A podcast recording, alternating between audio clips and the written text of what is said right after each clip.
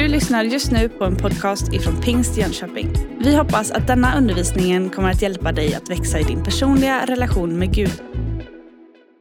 Min predikan idag den har sin startpunkt i en gudstjänst i våras när Bengt Klingberg predikade. Som så ofta så har han ju visat bilder och filmer på den här vägen till Lottimor i Sydsudan. Och eh, vi kan visa den bilden här på vägen. Ja, där har vi den, ja, precis. Den stora vägen. Och det var ju så här att där var det människor som svalt. Och mattransporter kom inte fram för det fanns ingen väg. Det var ett konstaterande och man hade kunnat stanna där och säga att det går inte. Det finns ingen väg. Det är omöjligt. Vi lägger vår kraft, vår energi, våra pengar och våra resurser på andra områden, för det finns ju andra områden där människor svälter. Vi struntar i att hjälpa människorna i Lottimor. Som troende så vet vi ju att för Gud är ingenting omöjligt och vi ber i tro på en stor Gud. Men det är inte alltid som vi är lika villiga att be Gud, låt mig bli svaret. Låt mig få vara en del av bönesvaret. Låt mig få bli ett redskap i din hand. Gud han har nämligen valt att samarbeta med oss. Det är han som lär oss att be. Det är han som sänder oss att predika evangelium. Det är han som kallar oss till lärjungaskap. Det är han som ger oss en tro som kan flytta berg. Vi är en del av svaret för att Gudsriket ska bana en väg till räddning för människor. För att hungriga människor ska bli mättade, både fysiskt och andligt. Vi hade ju kunnat fortsätta att be för folket i Lottimor. Men med endast böner så hade det faktiskt inte blivit någon väg. Och människorna där hade inte kunnat få någon mat. Men Bengt, han förstod att det räcker inte med våra böner, vi måste göra någonting också. Och han blev väl startskottet och såg till att det blev en hundra mil lång väg, en sex meter bred väg som ni ser här, där människor med sina händer banade en väg till människorna i Lottimor. Och den blev faktiskt klar för bara några veckor. En banad väg. Och det är just det som min predikan idag ska handla om. En banad väg. Nu är vägen klar. Och det hade ju inte heller hjälpt om bara vägen hade blivit klar, om inte sen de människorna som hade maten hade varit villiga att på nytt ta ett steg och köra dit maten och lämna maten till människorna. Utan människors agerande så når inte räddningen fram. Man kan jämföra det med att vi har en cykel. Jag kan sätta mig på cykeln och det är en cykel som kan ta mig till ett speciellt mål. Men det hjälper inte om jag bara sitter på cykeln och ber. Jag måste trampa igång den, jag måste styra för att den ska ta mig till den platsen dit jag vill. Och när jag såg de här bilderna och filmerna om vägen till Lottimor så talade det och berörde mitt hjärta. Och jag insåg hur lätt jag tolkar ett hinder som att, ja, men det kanske inte var Guds mening. Det kanske inte är någonting som Gud vill. Jag kan se det som en återvändsgräns. Jag påmindes också om att jag ber för olika saker, men att jag inte så ofta ber att jag själv ska få vara en del av bönesvaret. Så jag hoppas och ber att min predikan idag ska få utmana dig och mig själv och ni som lyssnar. Att göra det vi kan, använda de gåvor vi har fått för att Gud ska kunna bana nya vägar, omöjliga vägar för att rädda människor. Jag hoppas att predikan ska få oss till en större tro på en stor Gud, för för honom är ingenting omöjligt. Han som banar väg genom både hav och öknar. Och han gör det oftast tillsammans med villiga människor. Jag ska ta två berättelser ifrån ordet och den första hämtar vi ifrån Andra Mosebok 14. Där läser vi om Israels folk som just hade släppts ifrån farao. Bort från farao, ut i öknen, från Egypten, från slaveriet. Men så når de fram till Röda havet. Där slår de läger. Men det dröjer inte länge först de ser att faraos här kommer efter dem och de grips av rädsla, de blir förskräckta. Och de säger till Mose, fanns det inga gravar i Egypten eftersom du har fört oss ut här i öknen för att dö? Det hade varit bättre för oss att tjäna egyptierna än att dö här i öknen. Ja, det såg ju faktiskt totalt kört ut. Ett hav. Det finns ingen väg. Mose försökte lugna folket. Han sa att de inte skulle vara rädda, att de skulle stanna upp och de skulle få se att Gud skulle verka. Och så ber Gud att Mose ska säga till folket att de ska gå vidare och han ska lyfta sin stav, han ska klyva havet. Mose han lyssnade, han räckte ut sin stav och havet delades i två delar så att folket kunde gå rakt igenom havet. En banad väg genom havet. Sen vet vi att historien slutade så att sen följde faraos här efter. Mose fick på nytt sträcka ut sin hand, vattnet vände åter och fienden dog. Gud han gjorde en banad väg rakt igenom havet och han gjorde det med hjälp av Mose. Kunde inte Gud ha gjort det här utan hans hjälp? Varför skulle han behöva använda Moses hand och stav till det här? Självklart hade Gud kunnat göra det utan hjälp av Mose. Men han valde att göra det genom Mose. Och när Mose lyssnade och handlade och trodde så blev det en banad väg. Men jag måste erkänna att om jag hade stått där precis då med havet som stod flera meter högt på båda sidor så vet jag inte om jag hade vågat gå ut på den vägen. Det måste varit en väldigt läskig känsla. Så det hjälpte ju faktiskt inte bara att Mose hade klyvt havet, utan folket själva var också tvungna att ta ett steg i tro och börja gå på den här vägen. Och hade de valt att inte gå på den vägen så hade de inte blivit räddade. År 2012 på Nyhem så var det en eh, turkisk kvinna som heter Isik Abla. Hon är konvertit, föddes i en muslimsk familj, blivit kristen och är en förkunnare av Guds ord idag. Jag minns väldigt väl ett ord som hon delade på ett möte där. Hon sa så här, om västvärldens kyrka hade stått vid Röda havets kant idag så hade de startat en kommitté, de hade börjat samla in pengar, sen hade de sökt efter bra arkitekter och ingenjörer och förberett sig för att bygga en bro. Ja, det är väl en ganska smart idé utifrån vårt sätt att tänka och se på saken.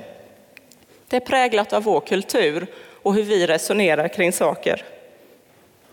Vi människor, vi vill ofta att Gud ska agera utifrån våra planer och vårt förnuft och ibland har vi väldigt svårt att se att Guds tankar och vägar kanske är helt annorlunda än våra vägar och tankar. När vi ville bygga en bro så kanske han ville bana en väg genom havet. Är vi beredda att låta oss bli använda av Gud på det sätt som han vill? Är vi beredda att ta steg i tro för att människor ska bli räddade? Vill vi vara med när Gud banar väg där det mänskligt och logiskt sett ser helt omöjligt ut. Den andra berättelsen jag vill dela idag, det är berättelser om en banad väg i ett fängelse som vi kan läsa om i Apostlagärningarna 16. Paulus och Silas, de har precis blivit satta i det innersta rummet, mörkt, säkert ruggigt och kallt. Deras fötter är fastbundna i stocken. Vi kan föreställa oss att det inte var en särskilt trevlig plats. Trots de här tuffa omständigheterna, vad är det de gör där i fängelset? De lovsjunger och de ber. Så kommer plötsligt ett jordskalv, alla dörrar öppnas, alla bojor lossnar. Wow, vad coolt! Gud har banat en väg ut ur fängelset. Det är bara att sticka. Det är öppet. Men vad händer? Istället för att ta chansen och fly så stannar de kvar och börjar vittna för fångvaktaren. Den här fångvaktaren han får nämligen panik. För han tror ju att alla fångar har flytt. Och han vet att det är förenat med att han nästa dag kommer förlora sitt liv. Han har inte kunnat sköta sitt jobb. Fångarna har rymt och han drar sitt svärd för att döda sig själv. Men Paulus han ropar högt, gör det inte illa, vi är alla här. Fångvaktaren han ber om ljus och han rusar in i cellen, kommer fram till Paulus och Silas och säger, vad ska jag göra för att bli frälst? Det var inte undret i sig, tror jag, i första hand som talar till den här fångvaktaren, utan att faktiskt alla var kvar. Och så får de den natten predika evangelium för den här fångvaktaren och för hela hans familj. Han tar med dem hem, står det, och hela familjen döps. De har en dopgudstjänst där mitt i natten. De äter tillsammans och det står att den här fångvaktaren är jublande glad över att han och hela hans familj har kommit till tro. Vilken natt! De får leda en hel familj till tro. Det är fest och det är glädje. Sen, vad händer sen? Jo, då går Paulus och Silas tillbaks till fängelset igen. Fast vägen ut är fri. Mänskligt sett så är det helt galet. Och hade det varit jag igen så hade jag ju troligtvis tolkat de här öppna dörrarna som att nu vill Gud att jag ska fly. Så jag hade tagit första bästa chansen att smita ut och sticka därifrån. Men för Gud var en annan väg viktigare än vägen ut ur fängelset. Nämligen vägen in i fångvaktaren och hans familjs hjärta. Det var den banade vägen som hade den högsta prioriteten för Gud. För Gud, han vill rädda liv. Den vägen hade aldrig kunnat banas om inte Paulus och Silas hade suttit i det fängelset som fångar. Om de inte hade valt att stanna kvar. Om de inte hade valt att agera på ett sätt som ur vår mänskliga synvinkel ser helt felaktigt och tokigt ut. Det som ligger överst på Guds hjärta, det är människors räddning, människors frälsning. Vare sig det handlar om ett folk i öknen eller människor i ett fängelse. Och i det arbetet vill han ha din och min medverkan. Han vill samarbeta med oss. Vi som församling, vi har fått vara med och bana en väg genom det torra landskapet i Sydsudan. En väg för att rädda liv. Och en väg som aldrig hade skett om inte människor hade varit villiga att ge av sin tid, av sina resurser och av sina gåvor. Och när vi läser i ordet så förstår vi att det här med att bana vägar genom öknen, det är något som Gud tycker om. Det ligger på hans hjärta.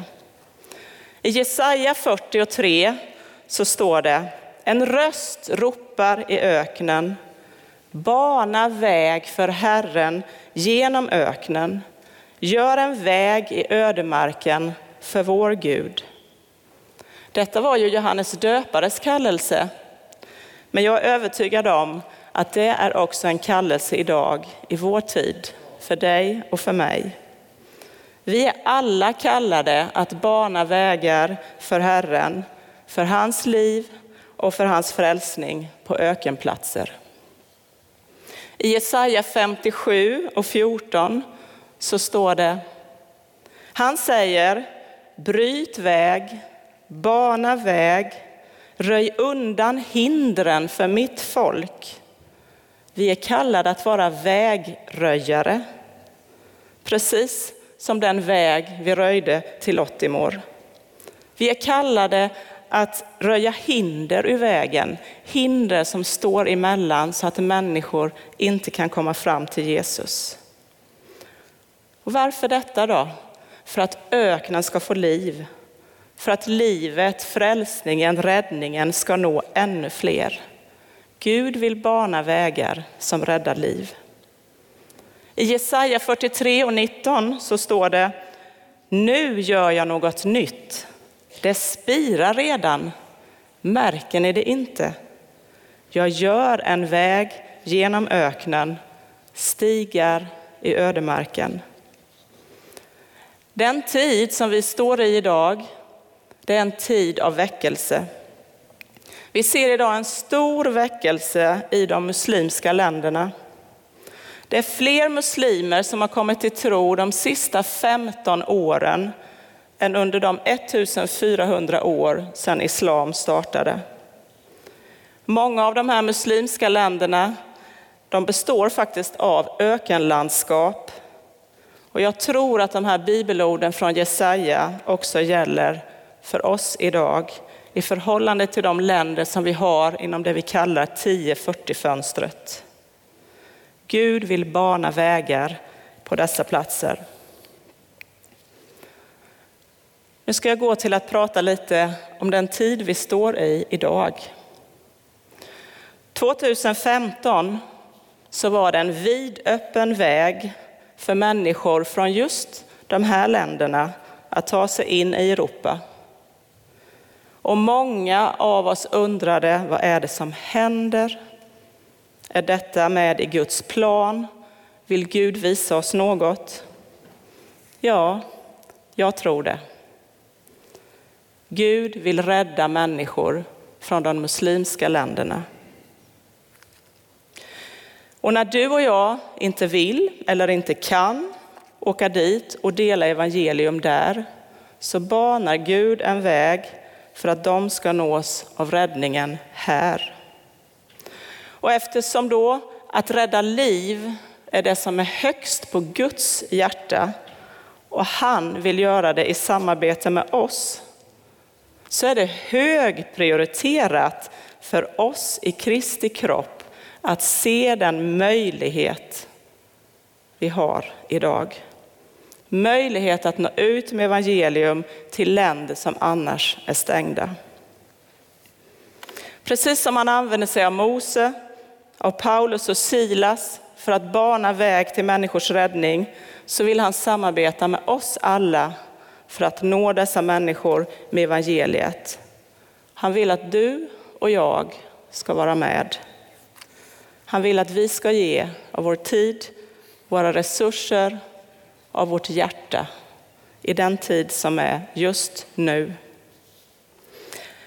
När Paulus och Silas bands fast i den där stocken så använde de faktiskt inte sin tid till att fundera hur de snabbast och smidigast skulle kunna ta sig ut ur fängelset. Utan de bad och lovsjöng och banade väg för Gudsriket på den platsen. Och som jag sa innan, när bojorna föll och portarna öppnades så lämnade de inte den här mörka platsen utan de var kvar för ett större och ett viktigare uppdrag, nämligen människors frälsning. Kära vänner och syskon, vi har ett uppdrag. Oavsett hur omständigheterna omkring oss ser ut, oavsett omständigheterna i vårt land, och det är att rädda liv. Paulus, han satt ju inte bara i fängelset den här gången, utan faktiskt ganska många gånger satt han i fängelse. Och flera av breven är ju också skrivna ifrån fängelset. För Paulus var det alltid en sak som var överst på hans önskelista och det var framgång för evangeliet. Man kan ju mänskligt sett tänka att hans första önskan borde vara att hjälp mig ut ifrån den här platsen. Men det var aldrig det han ville ha förbön för när han skrev sina brev till församlingen. Det han ville att församlingen skulle be för, det var framgång för evangeliet. Be att jag ska predika det så frimodigt som jag kan.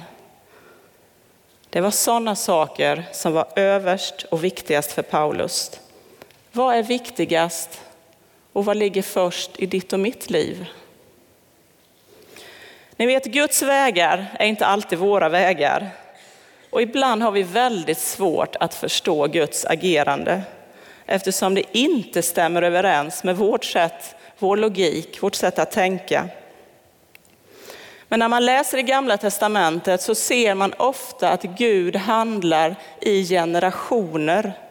Det som en generation gör får välsignelse och blir till rik frukt för nästa generation. Och vi har väldigt svårt att se det på det viset, för vi vill leva här och nu och idag. Men om Josef inte hade blivit såld som slav så hade ju inte räddningen kommit till Israels folk när det blev hungersnöd och svält. Och om Ester inte hade blivit persisk drottning så hade, hon, hade kanske judarna utrotats. Och när Israels folk togs till fånga så ledde det till så småningom att de ödmjukade sina hjärtan och vände om till Gud. 2015, när vi fick så mycket flyktingar som kom till vårt land, så var det många som blev rädda och oroliga. Kanske lite samma känsla som Israels folk hade där vid Röda havet. Vad är det som händer? Det finns ingen utväg. Men precis som Gud hade kontroll över situationen då, så har Gud kontroll över det som sker idag. Och för Gud är ingenting omöjligt. Om all den tid som vi ägnar åt att oroa oss över Sveriges framtid eller att diskutera flyktingpolitik, om vi istället använder den tiden för att nå våra nyanlända med evangeliet så skulle många fler komma till tro. Dessa människor är i desperat behov av att få höra sanningen, att få höra evangeliet. Precis som folket i Lottimor var i desperat behov av mat för att överleva. Och Gud kallar dig och mig att hjälpa till, att likt Mose hålla upp staven, det vill säga använda de redskap och de gåvor som vi har fått. Eller att likt Israels folk ta ett steg i en situation som såg omöjlig ut. Eller att likt Paulus och Silas lovsjunga och be och bana väg för Guds under. Och att inte först och främst tänka på vår frihet och min bekvämlighet, utan på andra människors räddning. De människor som kommer hit från de här länderna kommer från länder med diktatur. Plötsligt så ställs de här inför många valmöjligheter och många vägval. De kanske aldrig tidigare själv har fått välja, framförallt inte välja tro, eftersom man som muslim inte får ifrågasätta och man får inte konvertera. Hur ska de veta vilken väg som är rätt om ingen visar dem vägen? eller berättar sanningen för dem. Så som det står i Romarbrevet 10 och 4. Hur ska de kunna tro på den som de inte har hört? Hur ska de kunna höra utan att någon berättar eller förkunnar? Ni har säkert alla minnen av någon gång i livet när ni har gått vilse. Jag minns hur rädd jag var när jag var barn och kom bort ifrån mina föräldrar. Och hur glad man blev när någon kom som erbjöd en hjälp. Många av er som har flytt till vårt land har säkert minnen från skogar, från berg, från främmande länder och hur beroende ni var av människor som visade er vägen och hjälpte er. Alla vi som tror på Jesus är kallade att vara vägvisare. Att hjälpa människor att hitta vägen, men också att bana en väg fram till Jesus. Jesus han säger om sig själv i Johannes 14 och 6 att jag är vägen, sanningen och livet. Många av er äldre här i församlingen, ni är stora förebilder när det gäller bön och bönetjänst. Utan era böner hade vi inte sett det vi ser idag när så många människor kommer till tro. Men det är också så att i dessa tider så räcker det inte att bara be för att människor ska hitta den rätta vägen. Utan vi måste också rent konkret visa människor den rätta vägen. Vi behöver hjälpa till och röja väg, gammal som ung. Att röja en väg till honom som själv är vägen. Ja, I vår församling har vi den stora glädjen att vi har fått döpa ungefär ett 90-tal från de här länderna i Mellanöstern de sista två åren. Och jag tror, och jag vet att det är många andra som också bär på det här, att de kommer få vara med att också bana väg för väckelse på nytt i vårt land. Jag har bråkat lite med Gud de här sista två åren i mina böner och jag har undrat varför är det många av våra asylsökande som får avslag på avslag. När det gäller våra konvertiter har jag varit väldigt frustrerad för de blir inte trodda när de talar på Migrationsverket och domstolar. De litar inte på att de är kristna. Och jag har frågat Gud, varför är det på det här viset? Jag har börjat att se på det här med lite andra ögon. För jag tror och är övertygad om att Gud använder allt det här som händer för att bana väg för räddning till människor. De som ännu inte har tagit emot honom vill han ge ännu lite tid att få chansen att säga ja till Jesus. Tänk våra konvertiter att vecka efter vecka så sitter de och vittnar om Jesus Kristus för utredare på Migrationsverket, för tolkar, för jurister, för nämndemän, för domare. Där proklamerar de att Jesus är Herre, att Jesus är vägen till frälsning, att Jesus gör under och att Jesus har förvandlat deras liv. Vilken ära! Det de gör när de vittnar på de här platserna, det är att bana en väg in i maktens korridorer. Sekulariserade svenskar som kanske för första gången någonsin får höra evangelium eller höra ett vittnesbörd och det är från våra nya trossyskon. Jag får inte lov att prata om min tro som offentligt anställd men de får lov att vittna för både tjänstemän och politiker. En väg för evangeliet rakt in i vårt sekulariserade samhälle. Och där behöver vi vara med och be för dem och stå bakom dem. För Gud han kan bana vägar som är helt annorlunda än de som vi tänker ut med vårt förstånd. Och jag tror också att många av våra asylsökande har fått flera avslag för att de ska få tid att lära känna Gud. Så fort man får ett uppehållstillstånd så blir tankarna fyllda av massa andra saker och tiden går till annat.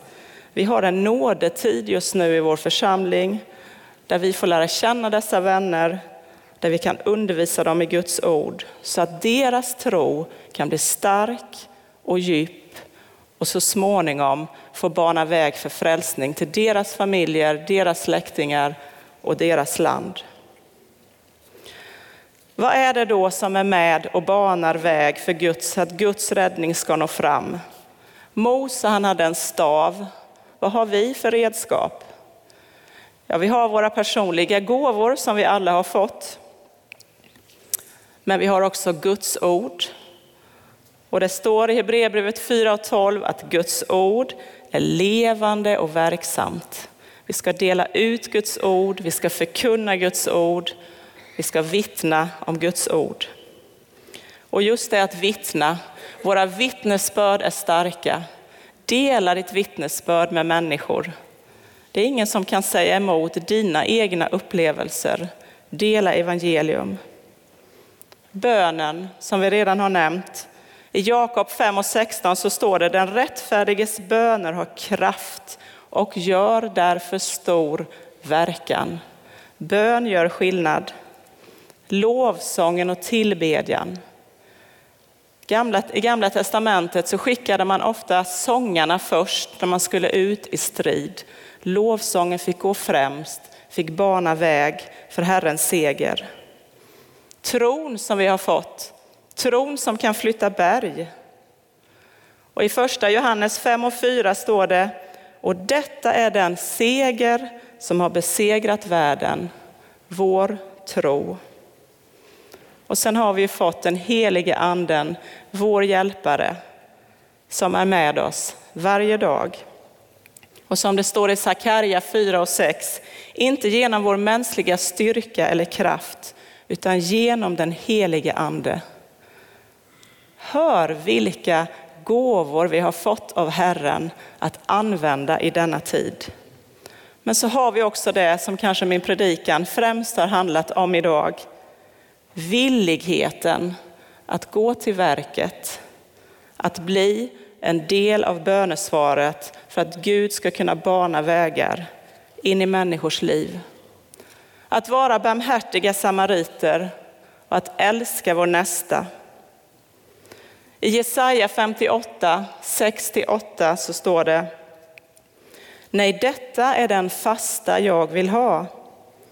Lossa orättfärdiga band.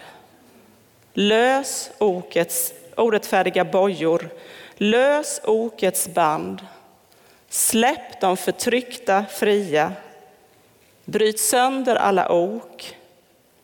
Jag delar ditt bröd med den hungrige. Skaffa den fattige och hemlösa en boning. Klä den nakne var du än ser honom och dra dig inte undan för den som är ditt kött och blod. Eller Jesu egna ord i Matteus 25, 34-40. Då ska kungen säga till dem som står på hans högra sida. Kom ni min fars välsignade och ta emot det rike som står berett för er sedan världens skapelse. För jag var hungrig och ni gav mig att äta. Jag var törstig och ni gav mig att dricka. Jag var främling och ni tog emot mig. Jag var naken och ni klädde mig. Jag var sjuk och ni besökte mig. Jag var i fängelse och ni kom till mig. Då ska de rättfärdiga svara, Herrarna såg vi dig hungrig och gav dig att äta eller törstig och gav dig att dricka? Och när såg vi dig som främling och tog emot dig eller naken och klädde dig? Och när såg vi dig sjuk eller i fängelse och kom till dig? Och då ska kungen svara dem, jag säger er sanningen, allt vad ni har gjort för en av dessa mina minsta, det har ni gjort för mig. Att lossa orättfärdiga bojor, släppa de förtryckta fria, lösa okets band, att mätta de hungriga, att ta emot främlingen, att klä den nakne, att skaffa hemlösa en boning, besöka den sjuka och den i fängelse. Det är att bana väg för Guds evangelium och räddning i vår tid. Och vi behöver bli fler som hjälps åt. Precis som vägen till Lottimor i Sydsudan eller vägen genom Röda havet och vägen till människors frälsning i fängelset så vill Gud använda dig och mig i dessa dagar, i denna tid. Och han vill att vi ska få med oss så många som möjligt på den eviga vägen, den heliga vägen till Guds rike. Och jag vill uppmuntra dig att denna dag ställa ditt liv, dina resurser och dina gåvor till hans förfogande. Avslutningsvis så ska jag läsa några rader ifrån Jesaja kapitel 35. Öknen och ödemarken ska glädja sig. Hedmarken fröjda sig och blomstra som en lilja. Den ska blomstra skönt och fröjda sig, ja, fröjda sig och jubla. Då ska den blindas ögon öppnas och de dövas öron upplåtas.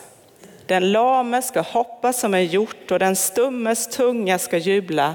För vatten ska bryta fram i öknen, strömmar på hedmarken. Den glödande sanden ska bli en sjö och den torra marken vattenrika källor. En banad väg ska gå där, en vandringsled. Och den ska kallas den heliga vägen. Ingen oren ska färdas på den, men den är till för dem. Den som vandrar den vägen ska inte gå vilse, även om de är dårar. De återlöstas ska färdas på den. Herrens friköpta ska vända tillbaka och komma till Sion med jubel.